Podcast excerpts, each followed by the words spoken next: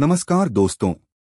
मैं आपका होस्ट फरीदकोट ज़िले के जैतो मंडी से डॉक्टर गिरीश मित्तल। मैं आप सबका स्वागत करता हूँ हमारे पॉडकास्ट व्यापार दुनिया की कहानियाँ में। आज बात करेंगे विविध उद्योगों के व्यक्तिगत सफलता की कहानियाँ के बारे में।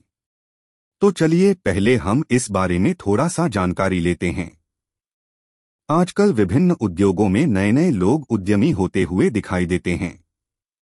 वे अपनी कामयाबियों से दूसरों को प्रेरित करते हुए उद्योग विकास में योगदान देते हैं।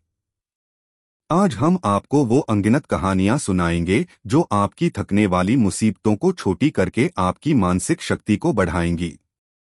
पहली कहानी जो हमारे पास है, वो सुनील सक्सेना की है।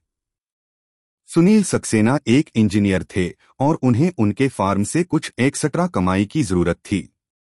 उन्होंने हल्दी के बिक्री का प्रयोग करके अपनी आर्थिक घाटे को धीमे धीमे कम करते करते एक ऐसी सफलता हासिल की जो उन्हें इंग्लैंड जैसे छोटे घर से उत्पादित होने वाली हल्दी के बिज़नेस के प्रसिद्ध व्यवसायक बना दिया।